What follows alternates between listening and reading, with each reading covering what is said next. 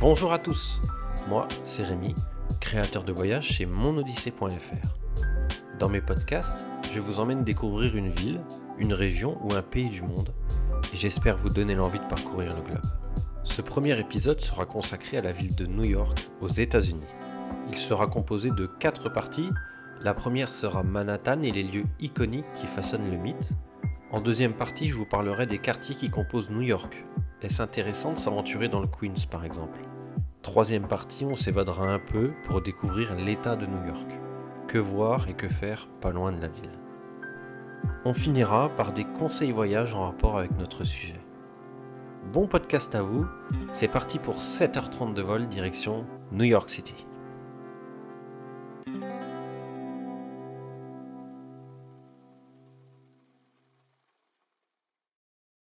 Bien arrivé les amis ?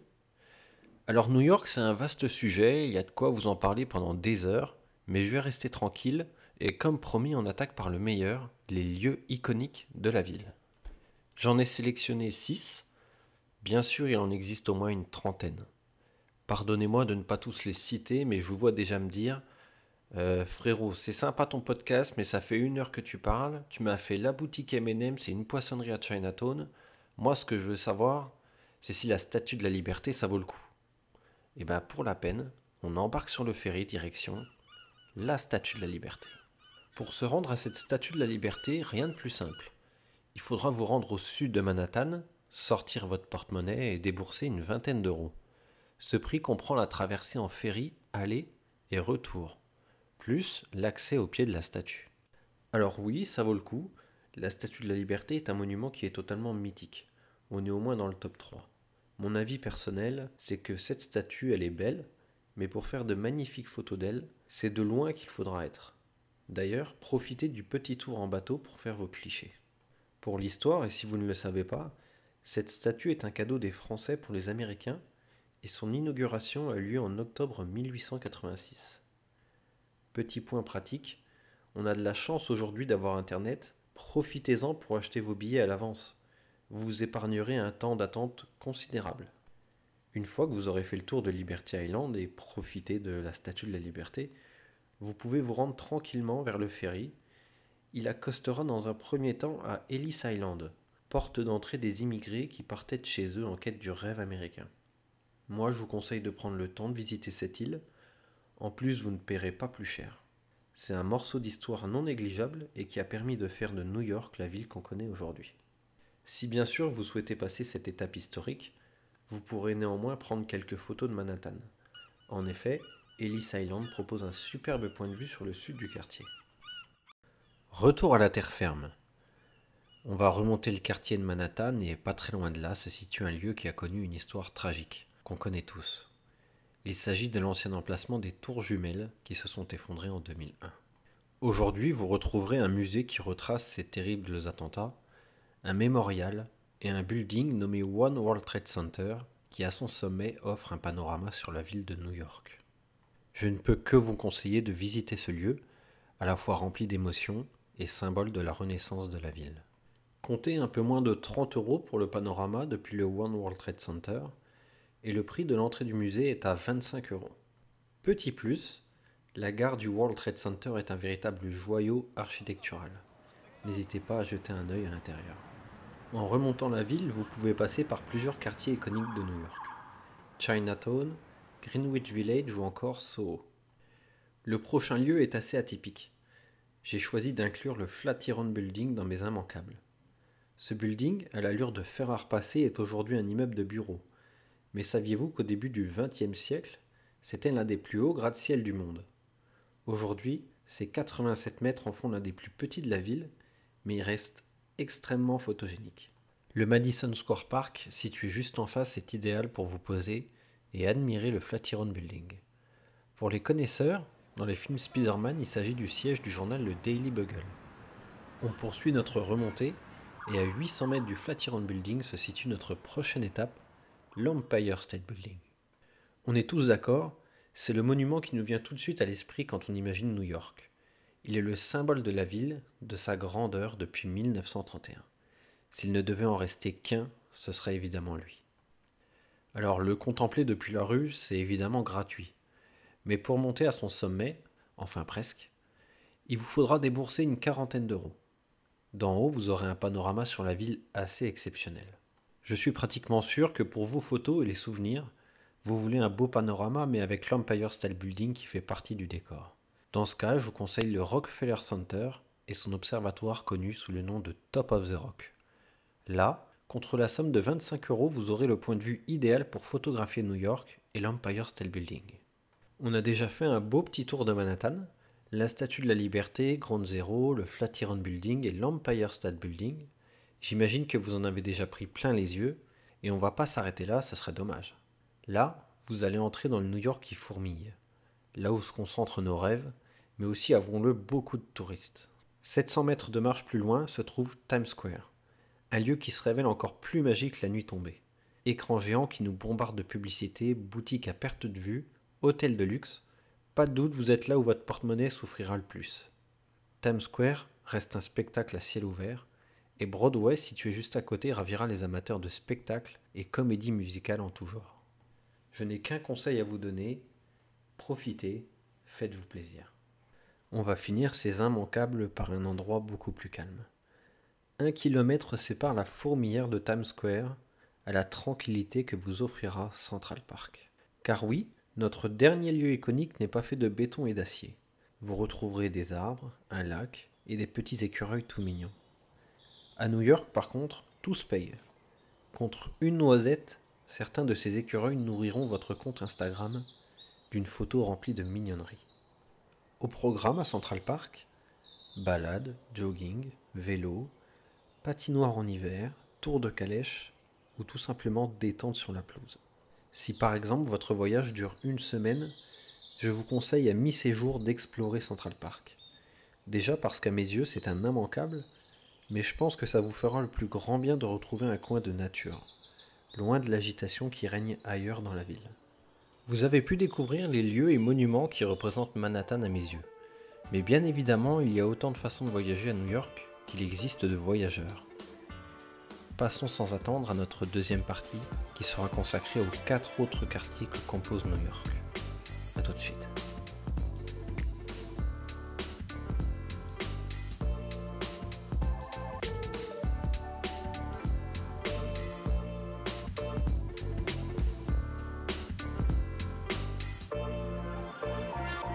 Alors New York, c'est avant tout Manhattan, on l'a vu et ça se comprend. Néanmoins, les autres quartiers méritent tout de même qu'on s'intéresse à eux, je vous fais découvrir pourquoi. Je vais commencer par vous parler de Staten Island. Aux yeux de tous, c'est celui qui représente le moins d'intérêt. Je vous parle là d'un point de vue touristique bien sûr. Ce quartier comprend quelques parcs et musées, c'est avant tout très résidentiel. Mais il pourra jouer à votre avantage sur 2 points. Le premier, le ferry aller-retour pour s'y rendre est gratuit. Qui dit ferry, dit baie de New York, et qui dit baie de New York, dit photo à faire. Prendre le bateau est une excellente option pour avoir des clichés de New York sous un angle différent. Profitez donc de la gratuité du transport pour en profiter. Deuxième avantage que peut vous offrir Staten Island, c'est de pouvoir vous loger bien moins cher qu'à Manhattan. Idéal pour les petits budgets, et couplez ça à la gratuité du transport pour s'y rendre. C'est une belle opportunité pour faire baisser la facture du voyage. Opportunité que nous vous proposerons si votre budget est serré. En face de Staten Island se dresse l'énorme quartier de Brooklyn. Jusqu'ici, je n'ai pas parlé d'insécurité. Souvent associé au Bronx, l'insécurité règne également dans certains coins de Brooklyn. Alors le but n'est pas de vous effrayer, mais dans de nombreux pays et même en France, les touristes sont des cibles faciles et souvent bien équipés en matériel photo, et en argent liquide. Dans tous nos programmes de voyage, nous prenons en compte l'insécurité et nous vous logeons toujours dans des quartiers qui ne sont pas sensibles. Je referme la parenthèse et je vous emmène comme promis à Brooklyn. Alors depuis tout à l'heure, je vous parle de quartier, c'est tellement grand qu'en fait on dit arrondissement. Et dans ces arrondissements, vous avez des quartiers, comme Chinatown à Manhattan par exemple. Et à Brooklyn, il y a des petits coins super sympas, notamment si vous aimez le street art. Nommé Bushwick, ce morceau de Brooklyn vous en mettra plein la vue avec ses fresques créées par des artistes renommés. Alors j'ai horreur de mettre les gens dans des cases, mais Bushwick est devenu avec le temps un coin hipster. Vous trouverez des boutiques en tout genre et de superbes rooftops. pour ma part, tant que c'est bon enfant et que vous passez du bon temps, ça me plaît. Je vais rebondir sur les rooftops. Autrefois assez industriel, Brooklyn a su offrir une deuxième vie à de nombreux lieux, qui sont aujourd'hui des bureaux et des bars branchés. On s'imagine facilement, une fois la nuit tombée, un cocktail à la main et une vue de dingue sur Manhattan qui brille sous nos yeux.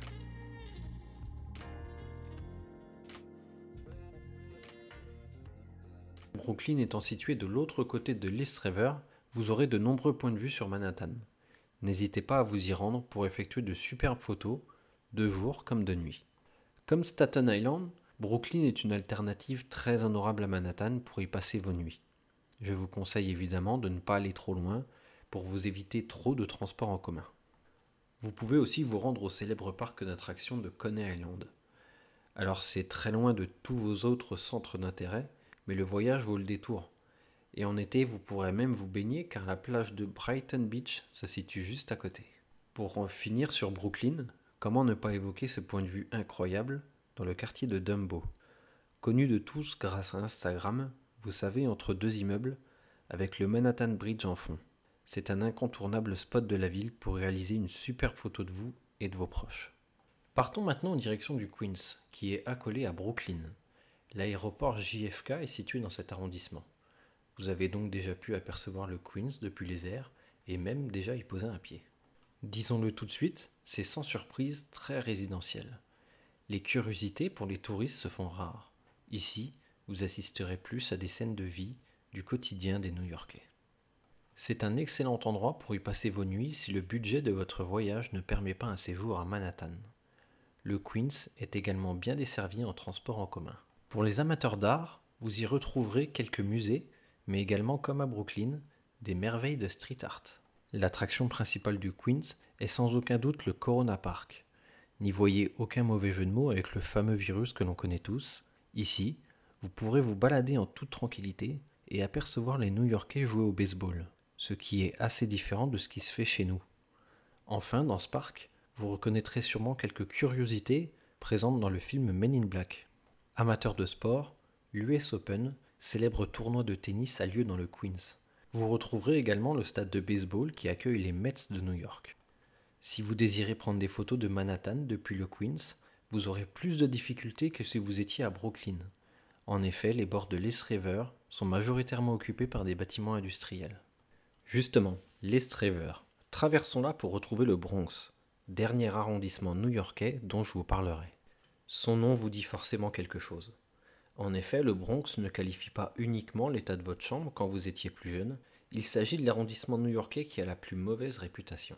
Si la criminalité atteignait des sommets il y a de ça une vingtaine d'années, sachez qu'aujourd'hui ce n'est plus vraiment le cas. Alors c'est loin d'être un coin de paradis, surtout que d'un point de vue touristique, l'attrait du Bronx est vraiment faible. Néanmoins, je vais faire plaisir aux fans de cinéma, encore une fois, et vous emmener sur les pas du célèbre Joker, ennemi juré de Batman. En effet, pour ceux qui ont déjà pu voir l'excellent film Joker, sorti en 2019 et interprété par Joaquin Phoenix, une scène vous a clairement tapé à l'œil. On aperçoit le Joker, clope au bec, danser et descendre des escaliers. Le tout sur la musique rock'n'roll de Gary Glitter. Eh bien, ces mêmes escaliers se situent dans le Bronx. Nul besoin d'aller bien loin de Manhattan pour les apercevoir. Et c'est tant mieux, car ils ont connu un véritable succès. En témoignent les nombreuses vidéos et photos que vous trouverez sur Instagram. Et si c'était vous le prochain Joker? On va délaisser un peu le cinéma et nous intéresser au sport. Le baseball, pour être plus précis. Le stade qui accueille la très célèbre équipe des Yankees de New York se situe dans le Bronx. Même si le tarif pour voir un match n'est pas donné, c'est une excellente activité et les Yankees sont clairement l'équipe la plus mythique de ce sport.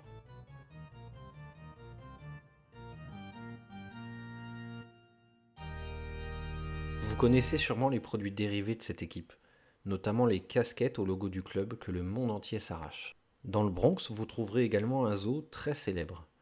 Alors je vais faire une petite parenthèse sur le sujet. Bien que je ne dénigre absolument pas le métier passionnant des soigneurs d'animaux, si je dois vous conseiller de voir des animaux sauvages, ce sera toujours dans leur habitat naturel. La visite d'un zoo n'a que peu d'intérêt dans une ville comme New York, même si c'est toujours un moment agréable à passer, notamment avec les enfants. Notre aperçu des différents arrondissements de New York touche à sa fin. Vous l'aurez compris, les points touristiques majeurs de la ville se situent à Manhattan. Ces énormes quartiers sont tous très résidentiels mais cachent parfois des lieux qui vous feront passer d'agréables moments. Y loger reste une bonne alternative pour faire baisser le coût de son séjour. Tout de suite, la troisième partie de notre podcast, découvrons ensemble l'État de New York. Je suis certain que quelques-uns d'entre vous se sont toujours demandé ce qu'il y avait à faire autour de New York. Notre périple partira d'Atlantic City, au sud, et se terminera aux chutes du Niagara, à la frontière canadienne. Les lieux dont je vais vous parler sont pour la plupart accessibles en bus, train et même avion. Certes, c'est un plus non négligeable pour votre budget, mais pour les curieux, ça peut être intéressant de bouger un peu de New York, pour une pause nature ou une envie de découvrir une Amérique parfois un peu moins touristique. On commence donc par Atlantic City, le Las Vegas de la côte Est, enfin presque. Car si la capitale du jeu, située dans le Nevada, se porte à merveille et accueille chaque année des millions de touristes en quête du jackpot, Atlantic City fait pâle figure à côté. La ville a pourtant connu son heure de gloire dans les années 80. Parmi les investisseurs de l'époque, on retrouve Donald Trump qui acquiert avec démesure des casinos et organisa des combats de boxe épiques. Atlantic City devient donc un incontournable de la côte Est et les touristes s'y ruent chaque année pour y passer leurs vacances. Seulement voilà, la crise de 2008 fait son apparition, la ville ne sera plus jamais comme avant. Aujourd'hui, vous retrouverez bien évidemment de quoi vous divertir, d'autant plus que la plage donne un certain charme à cet endroit. Si je l'ai intégré à mes incontournables de l'État, c'est parce que c'est un bon moyen de se changer les idées à quelques pas de New York. Ne vous attendez pas à la beauté et la démesure de Las Vegas. Néanmoins, vous pouvez passer d'excellents moments dans les casinos et vous balader en bord de mer. Cap vers le nord de la ville de New York, mais restons en bord de mer. La prochaine étape se situe à l'extrémité de Long Island. Situé non loin des Hamptons, le phare de Montauk et les plages qui l'entourent sont un incontournable de l'État. Balade en forêt, golf, baignade, c'est un lieu prisé par les New-Yorkais. Vous trouverez le calme et la quiétude dont New York manque cruellement. Puis grâce aux nombreux hôtels présents sur place, vous pourrez facilement y passer quelques jours. Idéal pour vous émerveiller devant un superbe coucher de soleil sur la plage. Quittons désormais les bords de l'Atlantique pour remonter le fleuve Hudson, à la découverte des montagnes Catskills. Petite parenthèse sur le fleuve Hudson, vous le verrez forcément lors de votre passage à New York. C'est lui qui fait la séparation entre Manhattan et le New Jersey. Située à moins de 200 km de New York, la vallée de l'Hudson et les petites montagnes de Catskills vous en mettront plein la vue.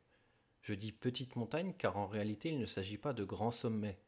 On pourrait comparer ce massif à celui du Jura ou des Vosges. C'est un lieu où la randonnée a évidemment toute sa place. Si vous aimez les journées en pleine nature, ce coin de l'État est fait pour vous. Vous y retrouverez quelques cascades. L'endroit est idéal pour une escapade pleine de tranquillité, pas loin de la grosse pomme. Attention, en été, la région est assez prisée des touristes. Je vous conseille d'y aller en automne. Vous aurez de superbes points de vue sur la forêt, qui aura troqué son vert estival pour arborer de sublimes couleurs automnales. Comme promis, on se dirige tout doucement vers la frontière canadienne. Alors l'endroit qui va suivre est désormais assez loin de New York, comptez quand même 320 km à vol d'oiseau, mais je suis obligé de vous parler des Finger Lakes. C'est là qu'on a la particularité d'être allongé, d'où le nom de Finger Lakes. Sur place, vous aurez le loisir de découvrir des vignobles, des forêts à perte de vue, et toutes sortes d'activités nautiques.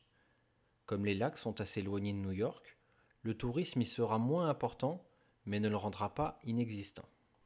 Pour finir avec ces immanquables de l'État de New York, dirigeons-nous à la frontière entre le Canada et les États-Unis pour retrouver les très célèbres chutes du Niagara.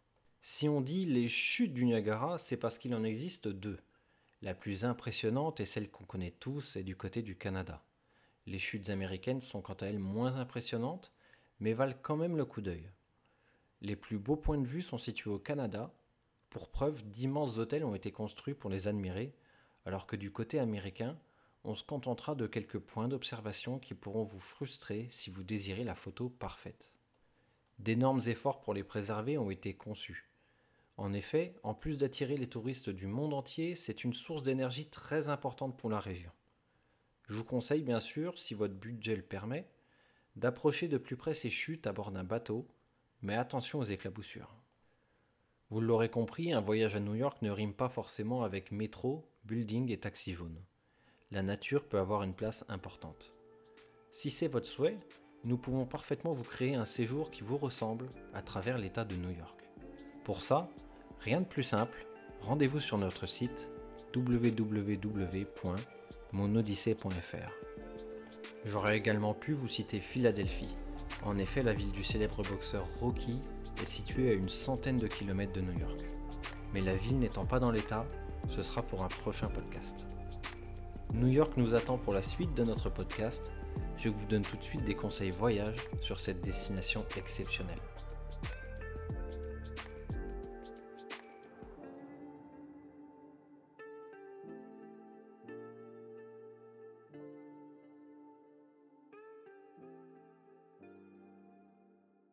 De retour après cette petite pause musicale.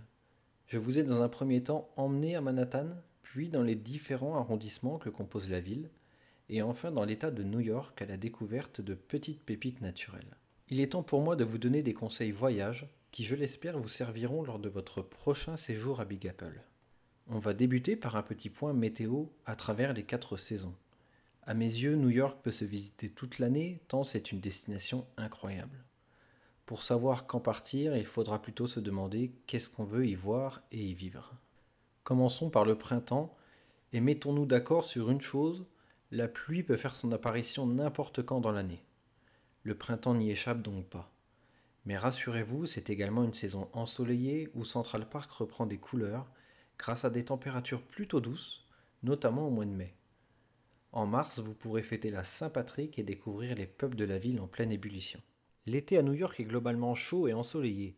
Ajoutez à cela une urbanisation très présente et une forte densité de touristes. Vous serez certainement fatigué plus rapidement de vos journées, et c'est dommage, car les jours, eux, sont plus longs. Pas de panique, cette saison a aussi ses points forts. Imaginez les sublimes couchers et levées de soleil sur la baie de Manhattan, ou encore vivre la très célèbre fête nationale américaine le 4 juillet, avec au programme de nombreuses animations et feux d'artifice. On s'imagine également volontiers faire un pique-nique ou déguster les célèbres hot-dogs new-yorkais à Central Park. Passons à l'automne. Pour beaucoup, c'est synonyme de rentrée des classes, reprise du boulot, temps maussade et j'en passe. À New York, c'est toujours magique. Central Park vire à l'orange, les températures sont plus que correctes et le prix des hôtels est revu à la baisse. C'est une saison où la ville se veut festive. Oubliez les devoirs de vos enfants et fêtez Thanksgiving comme il se doit. Au programme, mangez une dinde aussi grosse que possible et admirez la célèbre parade qui défile dans New York. En parlant de parade, si vous êtes plutôt acteur que spectateur, celle d'Halloween vous ravira. Enfilez votre plus beau déguisement et prenez part à la fête. Car si en France la popularité d'Halloween est limitée, aux États-Unis c'est une véritable institution. L'hiver arrive et forcément on se gèle les... Mais on est tous heureux de voir la neige tomber du ciel. Si vous décidez de visiter New York en hiver, vous en aurez pour votre argent. Les décorations de Noël sont parmi les plus belles du monde. Et comment ne pas évoquer Central Park et sa célèbre patinoire, un lieu hautement symbolique où le romantisme est à son apogée. On finira l'année en beauté à Times Square, entouré de milliers de personnes qui s'émerveilleront comme nous du sublime feu d'artifice tiré sous nos yeux. Vous l'aurez compris, pour vivre au gré des saisons, il faudra soit être patient, très riche, ou tout simplement new-yorkais. Si vous êtes seulement patient, la suite est pour vous, puisqu'on va parler budget voyage. Et vous vous en doutez, New York n'a pas la réputation d'être bon marché. C'est là que j'interviens pour préparer vos vacances. En me faisant confiance pour votre séjour, vous avez l'assurance de vivre le voyage de vos rêves et qui rentrera surtout dans votre budget. Je recherche pour vous les hébergements, les transports et les activités selon vos envies et vos moyens. Je combine le tout et vous obtenez un véritable road trip à votre image. En plus, vous aurez en votre possession les liens pour effectuer les réservations, chaque itinéraire à parcourir, idéal pour ne pas vous perdre, et des conseils et informations sur votre destination. La première astuce que j'ai à vous donner pour que votre séjour à New York soit moins onéreux, c'est de réserver vos logements le plus tôt possible. Vous aurez la chance et le choix du meilleur rapport qualité-prix. Dans les voyages que je prépare pour New York, le budget ne permet pas souvent de loger à Manhattan. Donc nous choisissons un hébergement un peu éloigné. Dans ce cas, pas de panique. La banlieue est bien desservie en transport et les prix sont nettement moins chers. Évidemment, la date de séjour ne dépend que de vos envies, mais gardez à l'esprit que voyager hors saison est un atout non négligeable pour ce type de destination. Autre point faible pour votre porte-monnaie, le coût de la vie. L'alimentation notamment y est plus chère qu'en France. Par chance, vous êtes dans une énorme ville, vous avez donc le choix pour manger, peu importe votre budget.